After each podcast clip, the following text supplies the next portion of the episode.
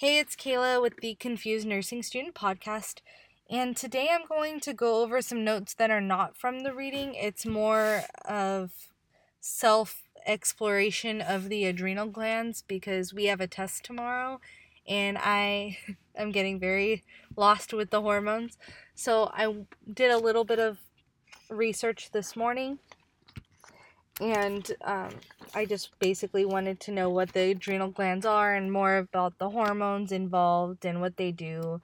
I did do an episode already on Cushing's disease and Addison's disease, so that's already up, but I kind of wanted to go a little bit deeper and to just focus on the hormones themselves or why things happen. But it's literally like a a little bit of time I took to research. I just wanted to look up a couple of things, so this should be a fairly short episode. So, I'll get started. What are the adrenal glands? So, these are little glands that chill on top of the kidney. They produce hormones like cortisol and sex hormones. When there is an adrenal gland disorder, the adrenal glands produce too much or too little of the hormones like cortisol, and this happens in Cushing's and Addison's disease. Adrenal gland disorders can happen because of a genetic mutation, tumors, pheochromocytoma, which is also in the Cushing's and Addison's disease episode, infection, pituitary gland problems. When there's too much cortisol, you would have Cushing's, and the signs and symptoms would be around face or neck, obesity, thinning of the arms and legs, red, blue slash purple striae, increased blood pressure, muscle bone weakness, increased blood sugar, slow growth in children, increased hair, and menstrual problems. So it's important to know what cortisol does. So, cortisol is a stress hormone and it controls mood, motivation, and fear. Cortisol helps control inflammation, blood pressure, uh, stabilizes blood sugar, controls sleep wake cycle, and it helps boost energy and to handle stress. So we should know. Let me see if I wrote anything here about Addison's because I, I just think I decided not to. Okay, so we should know what the HPA axis is. So the HPA axis stands for hypothalamus pituitary adrenal axis. Axis, which is the relationship between all of these glands. So the hypothalamus releases corticotropin releasing factor or aka corticotropin releasing hormone, CRH. So from now on I'll say CRH uh, it binds to CRH receptors in the anterior pituitary gland. So it moves from the hypothalamus producing CRH going to the anterior pituitary gland. Then ACTH is released from the anterior pituitary gland. ACTH, that stands for adrenocorticotropin hormone, I believe and it takes a stroll a stroll on over to the adrenal glands and lands to the ACTH receptors in the adrenal cortex to produce cortisol. When there is stress, cortisol is released. So there is this threshold. So once cortisol gets to like this little threshold thing, it will tell the hypothalamus do we're good. Stop producing CRH. So then the hypothalamus shouts to the pituitary gland, Yeah, bro, we're done here. And he stops producing ACTH. And then the cortisol will drop. I believe that's called negative feedback. I'm not sure. So let's talk a little bit about aldosterone because it's also a hormone in the adrenal cortex. So aldosterone helps manage blood pressure and it helps to increase sodium and water absorption and potassium excretion.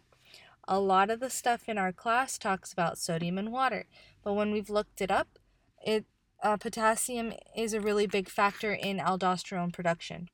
So that's why potassium gets secreted or excreted in urine. Aldosterone is a part of the RAAS, which is also the RAA system.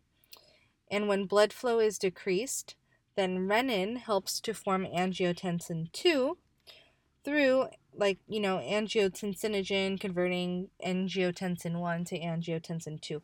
But from my reading, it just skipped that part and just went from renin to angiotensin 2. So that helps produce aldosterone to help maintain blood pressure. Okay? If there is too much aldosterone, then it causes hyperaldosteronism, which is also in the uh, Cushing's slash Addison's disease episode uh, towards the end. Hypoaldosteronism is also seen in Addison's disease.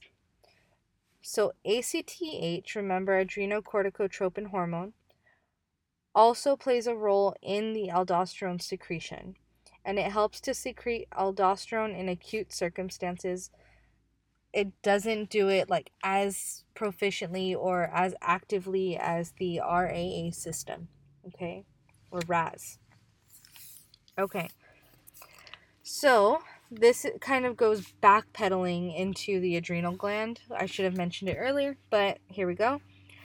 Adrenal gland produces many hormones in the medulla or the middle part of the adrenal gland and produces uh, where it produces catecholamines, epinephrine, and norepinephrine. Okay, and the cortex, which is the outer part of the adrenal gland, that produces glutic- glucocorticoids, mineral corticoids, and adrenal androgens. All right.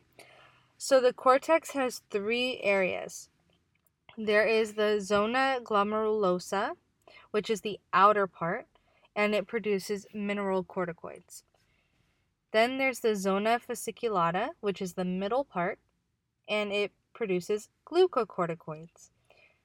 Then there is the zona reticularis, it's the inner portion of the cortex, and it produces uh, androgen precursors.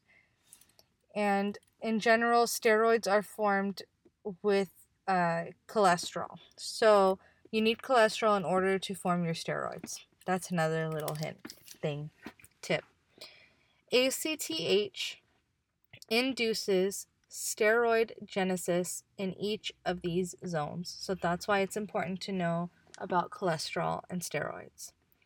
The fasciculata, it goes through all of these crazy conversions but for simple purposes, it creates cortisol, which is the predominant glucocorticoid. Okay? Reticularis helps uh, promote androgen precursors like DHEA and androstenedione. Androstenedione. Sorry, I'm dumb.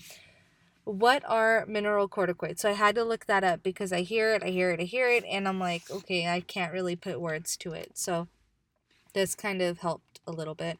So, what are mineral corticoids, or what do they try to do? So, these are considered your cortisones, your aldosterones, and uh, aldosterone is sensitive to potassium levels that I mentioned earlier. The way that it helped me remember is that we have to think of sodium and potassium as minerals, and it helps regulate mineral balance in the body. So, mineral corticoids are steroids that help regulate mineral balance in the body, like sodium and potassium. That might, you know, it might not be true or whatever, but that's going to help me figure out what exactly a mineral corticoid is because I need that type of assistance. Glucocorticoids, which is like cortisol, that's the big one. So, cortisol suppresses the immune system. It increases blood pressure, it increases glucogenesis, gluconeogenesis, decreases insulin sensitivity, so the glucose does increase in the body. There's thinning skin and increased bone resorption. So remember, that's eating away at the bone. And these are basically hormones that regulate sugar and fat. So how I remembered it is glucocorticoid. Gluco, like glucose, so it regulates sugar. And some things that have a lot of sugar in it also have a lot of fat. So that's how I'm remembering it. Also involved androgens, and catecholamines, which I'm not really going to go into. Catecholamines play a role in sympathetic nervous system response, which also increases serum glucose because of glyconeogenesis and increased glucagon sec- secretion. So remember, glucagon is something that is stored in the liver, maybe, and it's um, when you your body needs glucose, it'll start using the glucagon to create glucose for your body to use. You can also Google that because I am basically talking out of my butt right now. So, yeah. And then it decreases insulin secretion as well, okay? And then my last little note here because I like to question everything because I was wondering why there is increased weight in Cushing's. So, of course, um, it's not understood. I was reading a study this morning, and its main thing was, you know, we don't really know yet. So, there's that. But they found that glucocorticoids may cause differences in adip- adipocyte, adipocyte, so fat cell gene expression, and metabolism, and that promotes central fat deposition. So that's why in Cushing's, you would see um, more central trunk obesity and like that buffalo hump type of deal.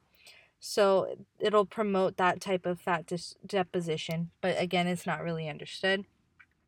Central adipose increases and peripheral weight decreases because of the type of glucocorticoid distribution. So that's all I have right now. I hope that was somewhat helpful in understanding a little bit about the adrenal gland and the hormones it produces and the HPA axis and um, some little hints. I wish I was able to research more, um, but I have a test tomorrow and I had clinical today and I have I have to see somebody and I have a, a PTA meeting to go to, so I don't have time for that. But I hope that this was useful. Thank you for listening. Again, read your book or do some research yourself. And uh, hopefully, this was useful for you. So, I hope you have a wonderful day and thank you for listening.